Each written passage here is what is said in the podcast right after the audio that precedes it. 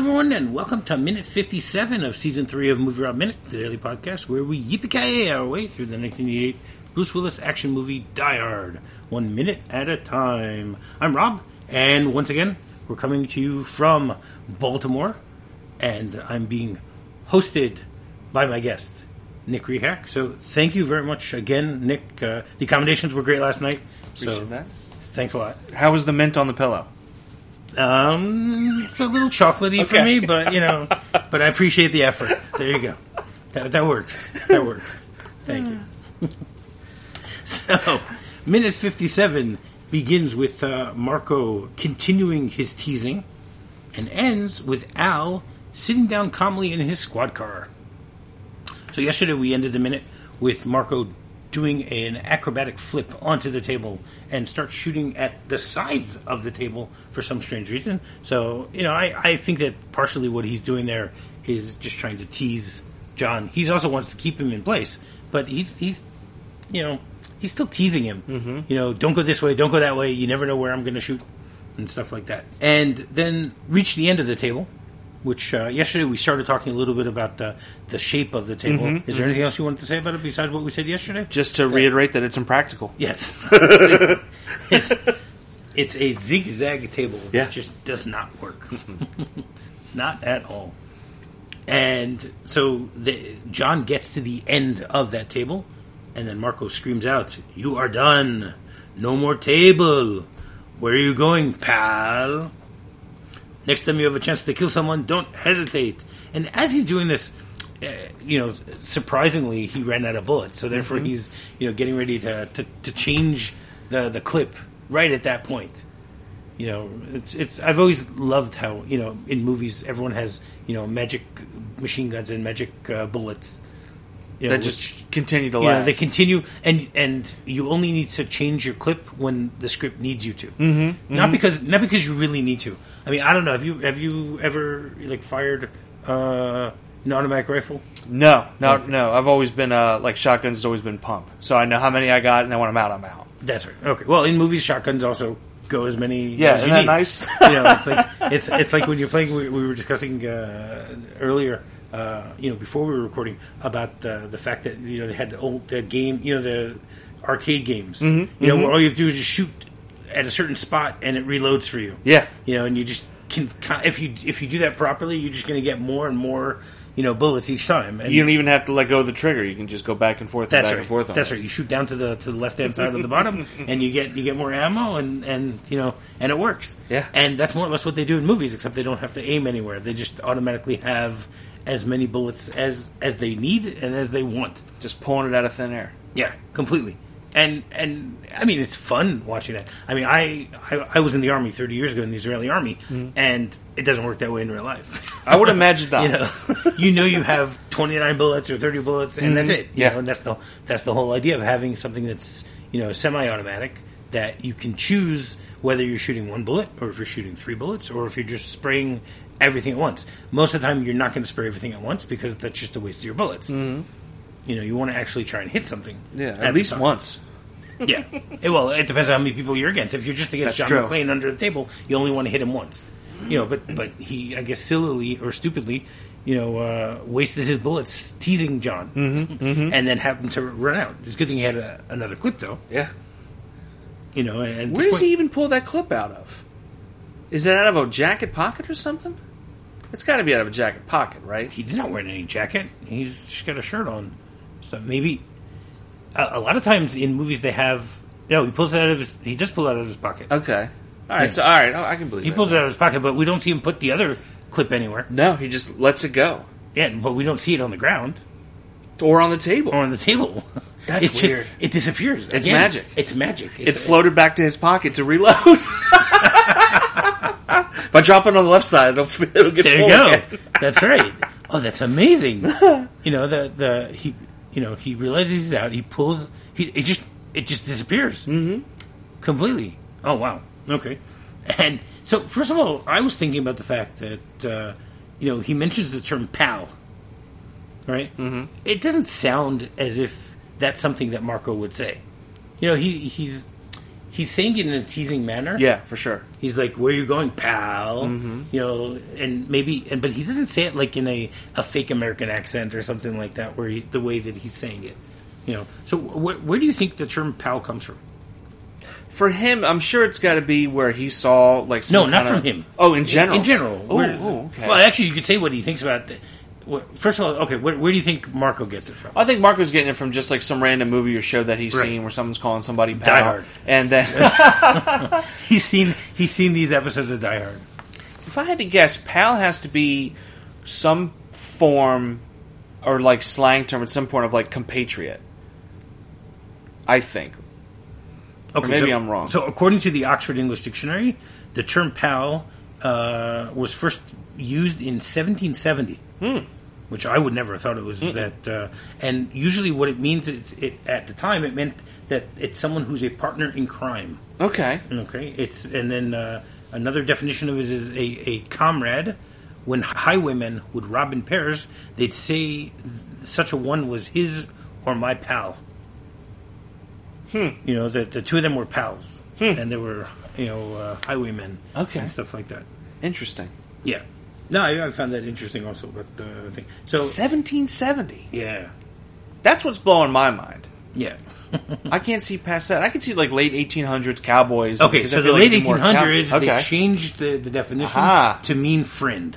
Okay. as opposed to just partner in crime. Yeah. So in the 1880s, uh, it, it meant like people just were palling around. Mm-hmm. You know, uh, and then after that, they, you had pen pals, okay. which uh, was referring to was in the, the like 1920s. Mm-hmm. They started the, the idea of that, and then gal pal in the 1930s. I think people just like rhymes and alliteration. Apparently, I think it's what it comes down to. yeah, sounds like it. And then uh, we we get into uh, palimony, that I haven't heard. which uh, which.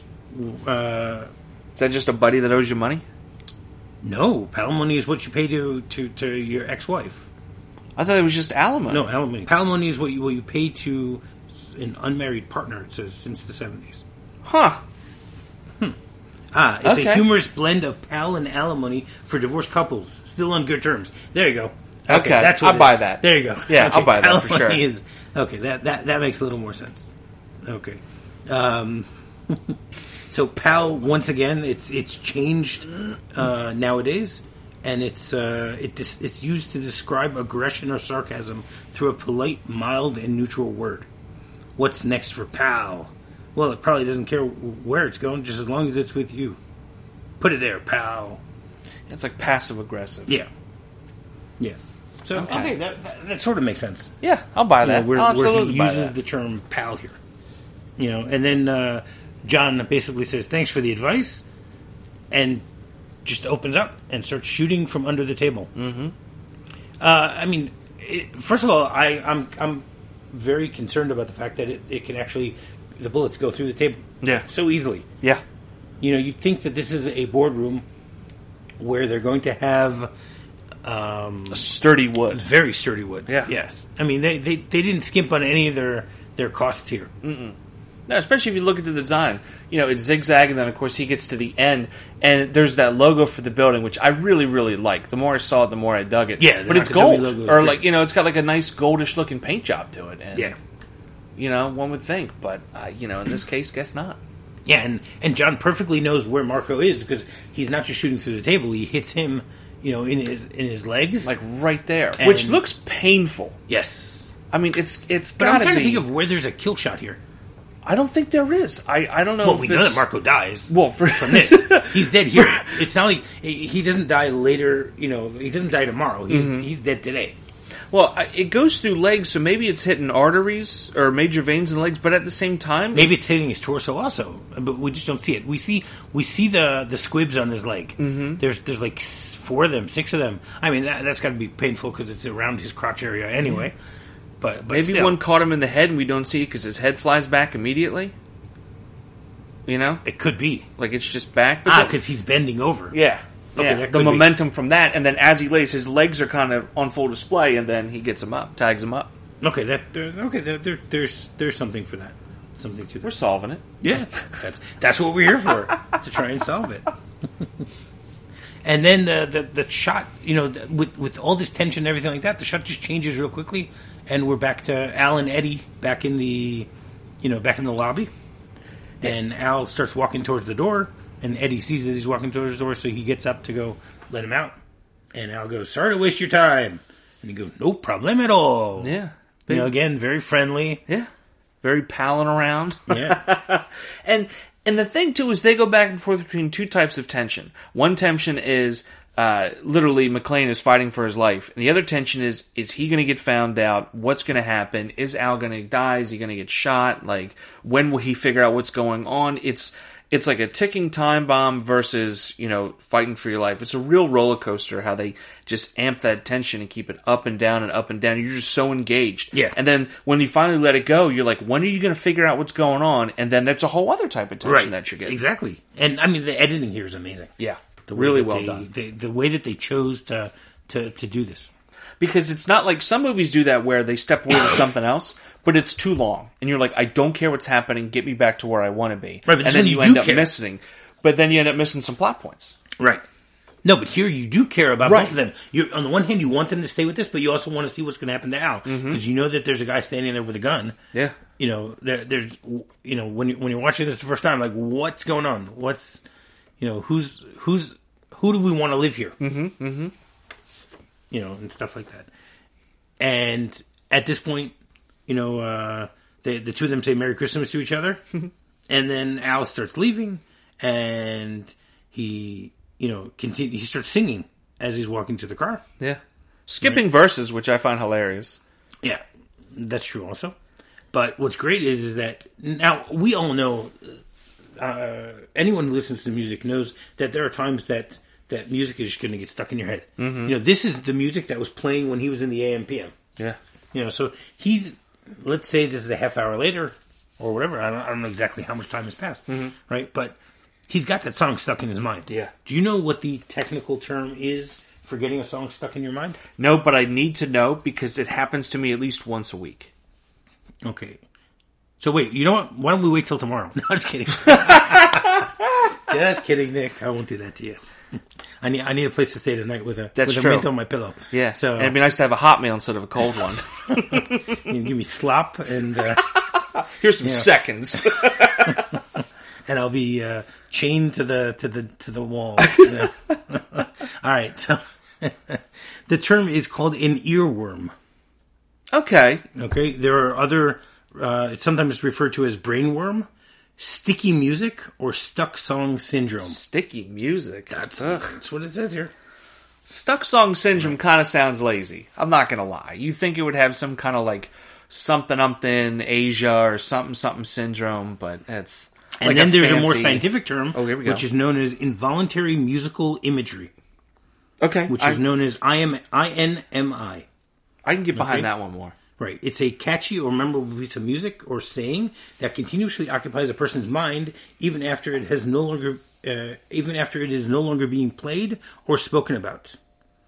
Okay, Right. It's uh, involuntary musical imagery is as a label is not solely restricted to earworms. Sometimes you have musical hallucinations also fall into this category, although they're not the same thing. Okay, earworms are considered to be a common type of involuntary cognition. Some of the phrases used often to describe earworms include musical imagery repetition and involuntary musical imagery. okay, all right. Okay, so I, I, I mean, it's happened to me so many times. You know, where you get a song stuck in your head and you just don't know how to get rid of it. I mean, this doesn't tell you how to get rid of it, but what it tells you at least that there's a term. Yeah. You know, that, that, that we're normal that this type of thing happens.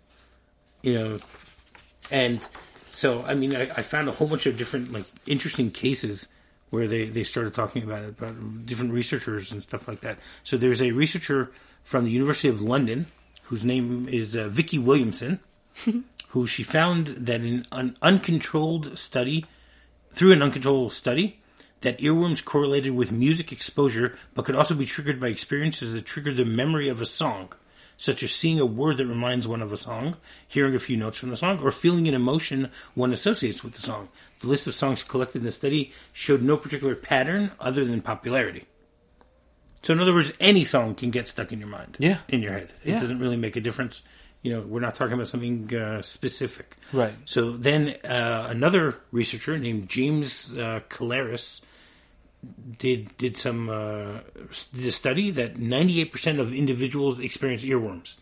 Both women and men experience the phenomenon in equally often, but they tend they tend to last longer for women, and they irritate women more than men. Interesting. Yeah, I don't know. It's pretty irritating. Yeah, I regardless. I find that until I listen to the song that's stuck in my head, it's going to be there.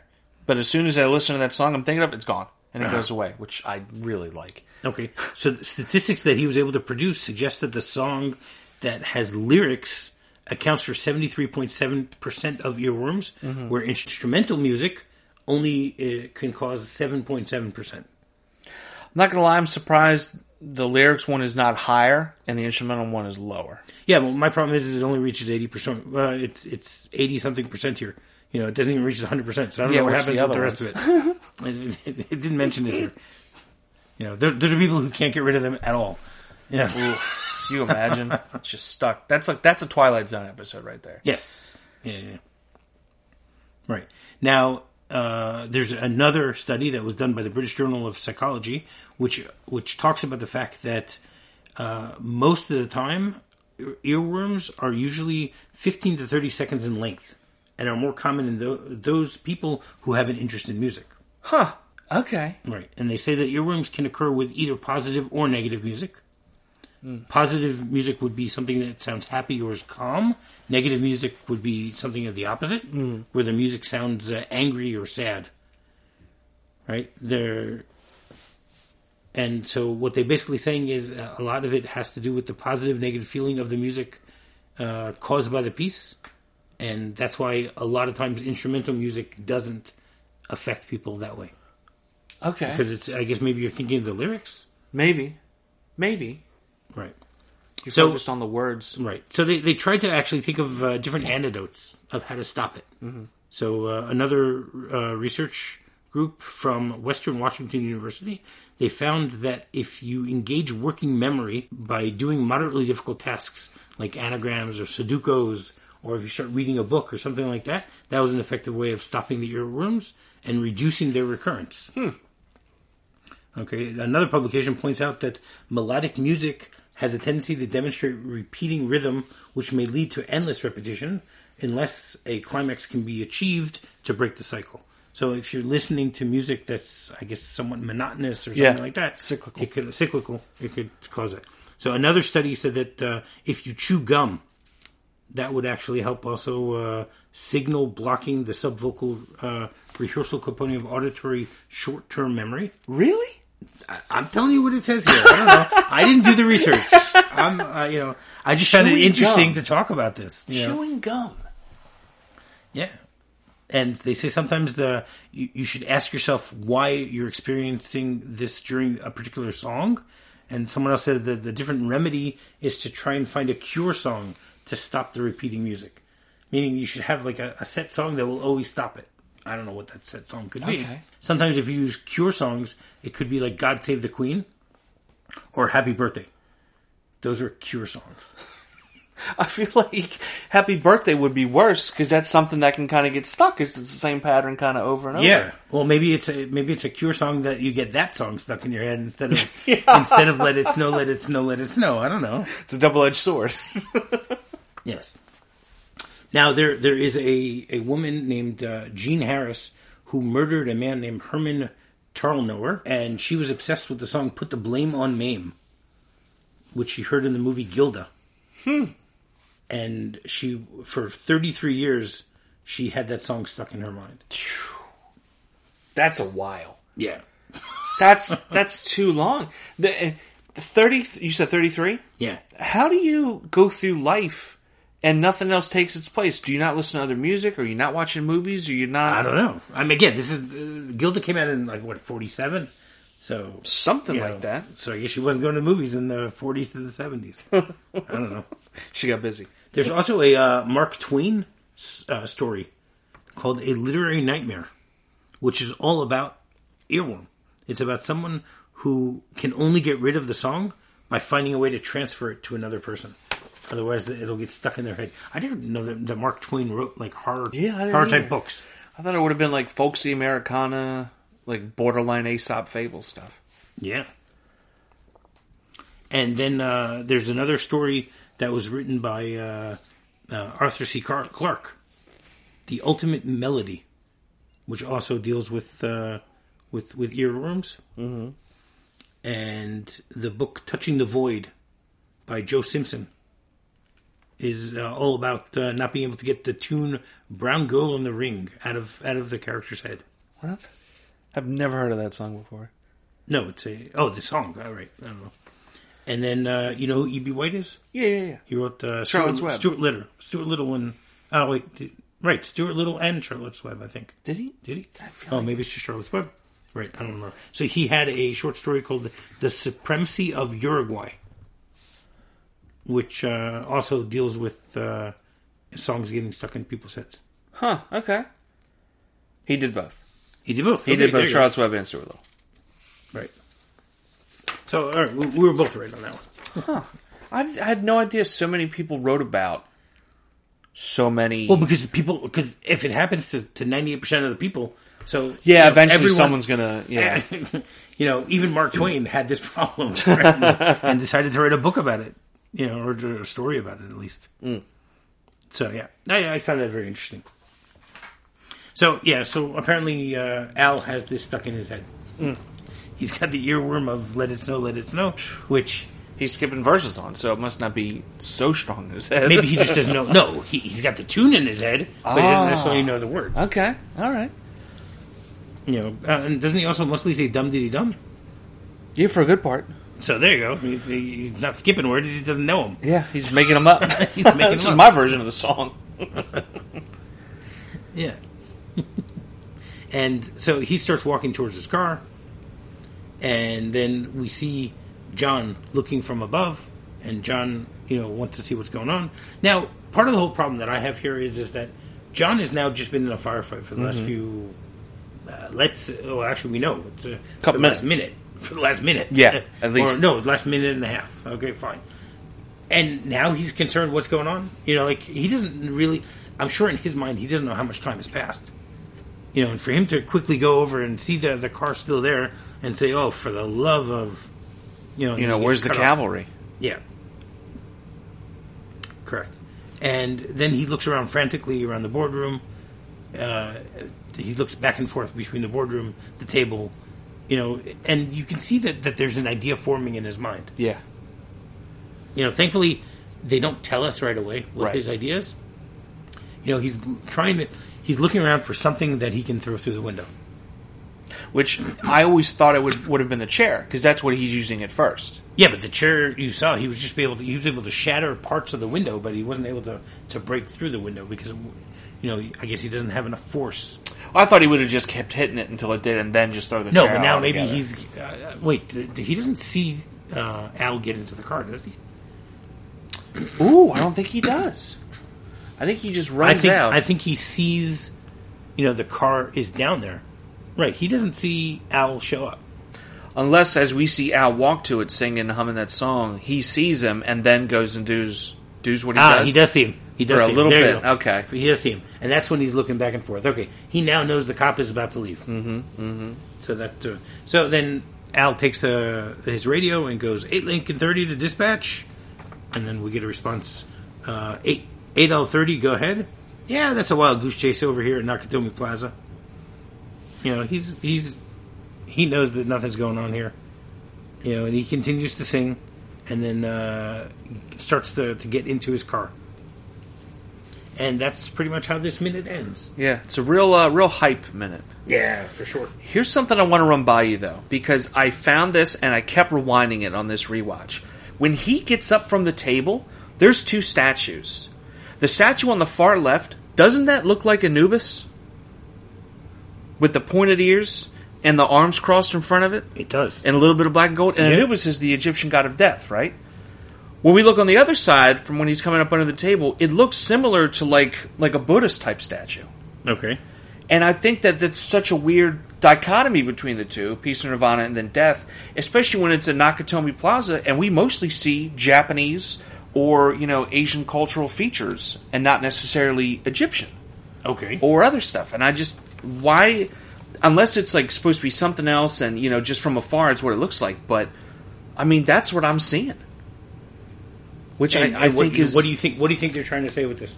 I have I- don't know. If maybe it's just like a um you know we're looking at it the wrong way or you know for the longest time uh, he was trying to choose peace because he didn't want to hurt anybody. He wasn't tried he just wanted to stop the guys. You know he is a cop but then he chose death instead or and the situation in general chose death. I don't know. I, I just it just caught my eye to such a point where I had to stop and like say you know why is this here because there's no you know what I mean No, you think the production design is doing that on purpose? I don't think so. But I mean, you do have the way it's filmed, the split from the windows, and is separating the two. Right.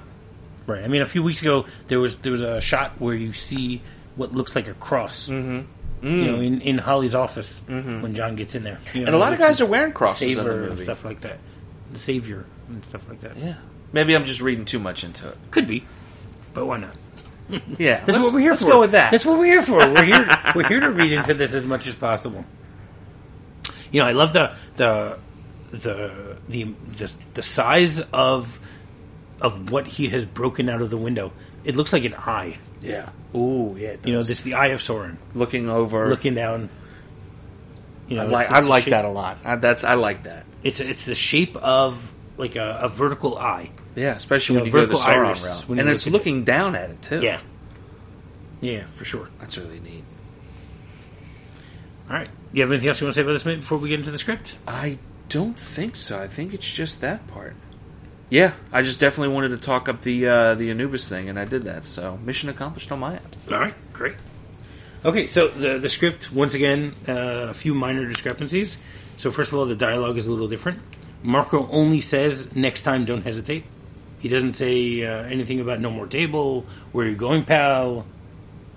You know, and then when he says uh, next time you have to kill somebody, don't hesitate. As opposed to in the script, it just says next time, don't hesitate. Hmm. Okay, And- I like the I like the addition. Yeah, of for the sure. kill part, kill somebody it- part. it, uh, you know, it makes him a pal. yeah, Yeah. makes him a pal. Yeah, and I mean, all it says in in the, the script about how he shoots uh, Marco is it says McClane aims directly above him and fires twice into the underside of the table. The bullets rip through the table, and Marco, who drops beside McClane. You know, so they, you know they, they went with it. Yeah, you know, they they decided to, to be a little more uh, aggressive, aggressive, for and, sure. and- no, and, and and gory, but I, I think it works better that way because you know if you would have just shot twice and easy and you know and, and hit him, so you'd be like, oh come on, that's too, that's Yeah. just a lucky shot. Yeah. here he empties the entire clip into it. I don't remember how many shots he takes, but you know we know at least four, Four or five, maybe somewhere the fifth there. one hits him in the head, like you said. Could be, and It- that's when his body goes back, Yeah. and that, that that's very possible. And then the only other difference is, is uh, the um, when Powell is talking on the the radio, so it's much longer what he says. He says uh, uh, in in the script he's known as Adam Ten. So it says uh, one Adam Ten to f- uh, to sixty four twenty one. We had a wild goose chase on that four thirty six. Everyone's okay here. Over. Waiting, loosening his tie, he murmurs, "Oh, the weather outside is frightful." But the the um dum dum de dim dum delightful. okay, okay. And then the dispatcher responds and says, Roger, 1 Adam 10. We thought it was a crank call anyway. Clear to code 8. Roger. So, uh, I mean, it's not necessary. It's not needed. right. But again, it shows something's going on here with, with the with the dispatch. You know, Mm-hmm. the fact that, I mean, we, we discussed this in, in depth both last week and the week before. Right. That nowadays, if someone were to call up and say there's a terrorist incident somewhere or there's a shooting incident somewhere, um, the dispatch is going to take it a lot more seriously than. For they sure. do in this movie. Yeah. They don't take it seriously at all. No, no, and You it's know. it's eighty eight, so it's thirteen years before. 9/11, You know. uh, 9/11, but still, you know, you'd think that they would have taken it a little bit more seriously. Especially because it's something, assumedly, because you know I wasn't really around in '88, but something so bizarre for the time. Right. Correct. Especially Christmas Eve. Yeah. You know, maybe maybe they're just uh, eh, it's Christmas Eve, everyone's drunk. Somebody's been drinking. Yeah, yeah. they're already drunk, and uh, you know nothing's uh, going to happen here. I don't know. What can I tell you? so every Tuesday we have a segment called Off the Beaten Track, Holiday Edition, where my guests will give a little story about an adventure, a misadventure that happened to them uh, sometime over their lives. Uh, it could be holiday related or vacation related, whatever. So you got a story for us, Nick? Absolutely. And it's so funny that we're talking about earworms and songs that have you recall memories. There's a song by the Dorsets. It's called Pork Chops. Now, the Dorsets were a little soul group out of Pittsburgh. Nobody really knew anything about them. They were signed to Sue Records for a while. Nothing really came of it. They have a song called Pork Chops, and it's literally a guy singing about how much he likes pork chops, how he likes them cooked, the sides he likes with it. And he's like, don't give me all this other food. I just want pork chops. I'm living in New Orleans at the time, and we're going over to a friend's house for Thanksgiving. And this song comes on the radio, and we had all never heard it before, so we're giggling and laughing, and it's really funny. And as we're driving, we hear gunshots go off, so we slam on the brakes of the car. We look forward, and we see somebody peeling off, driving away, and then someone else running with a brick in their hand, throwing it, and it goes through the back of the window of the SUV. They throw on their brakes, and we immediately make a very hard right, and we go in the complete opposite direction. Obviously. But for the rest of my life, anytime I hear that song, I immediately think back to the moment. I try not to remember the second half of that moment, but I definitely remember just being in the car with the guys and just like hearing it for the first time and laughing and giggling because you don't really hear songs like that anymore. You know, Right. nobody's singing about how they like a particular food. Every singing, everybody's singing about you know a girl or they're going out with friends or they're singing about a party or just you know these general feelings now. But no one's like, hey, I love pizza and here's why. so. oh, oh, in the past, were there other songs like like, like that that you know of? Another one is and no, because like you because you said nowadays you don't hear about songs about food, but Oh. maybe you know. no. Now, even now thinking about it, no. I mean, there's really the closest thing. Isn't there something about ice cream? I don't know. At Weird Al did I love Rocky Road? Okay, there you go. Okay, that's Yeah. true. But that's Weird Al. That's true. Weird Al could do any of those. Maybe you sure that pork chop song Most wasn't of- wasn't Al wasn't Weird Al. Wouldn't that be something if it actually was? And this whole time I thought it was a soul group. But yeah, anytime I hear that song, I'm gonna I, I immediately think about it. Oh, wow. Immediately. okay, cool. Thank you very much for that story. Yeah, absolutely. So, you want to uh, tell people once again how they can get in touch with you? For sure. Uh, I'm over on Twitter at the Rehak, T H E R E H A K. Uh, I don't share a whole lot. Pictures of my cats, pictures of movies, and other stuff I'm doing at the time. Uh, and then when I'm not doing movies, you can find me on Rehak Radio at Mixcloud.com, where we're playing tunes. We're playing tunes, we're telling the stories behind the tunes, fun facts about the tunes, just anything music related. I'm bringing it out and I'm sharing it with you. So that's Rehak Radio on Mixcloud.com. All right, and while you're doing that, you can go rate, review, and subscribe on any podcatcher you might be using to listen to this show. And finding me is very simple. Just do a quick search for Movie Rob Minute. You can find me on Twitter, you can find me on Facebook, or you can go directly to my website, movierobminute.com. So, until tomorrow, yippee-ki-yay! Yippee ki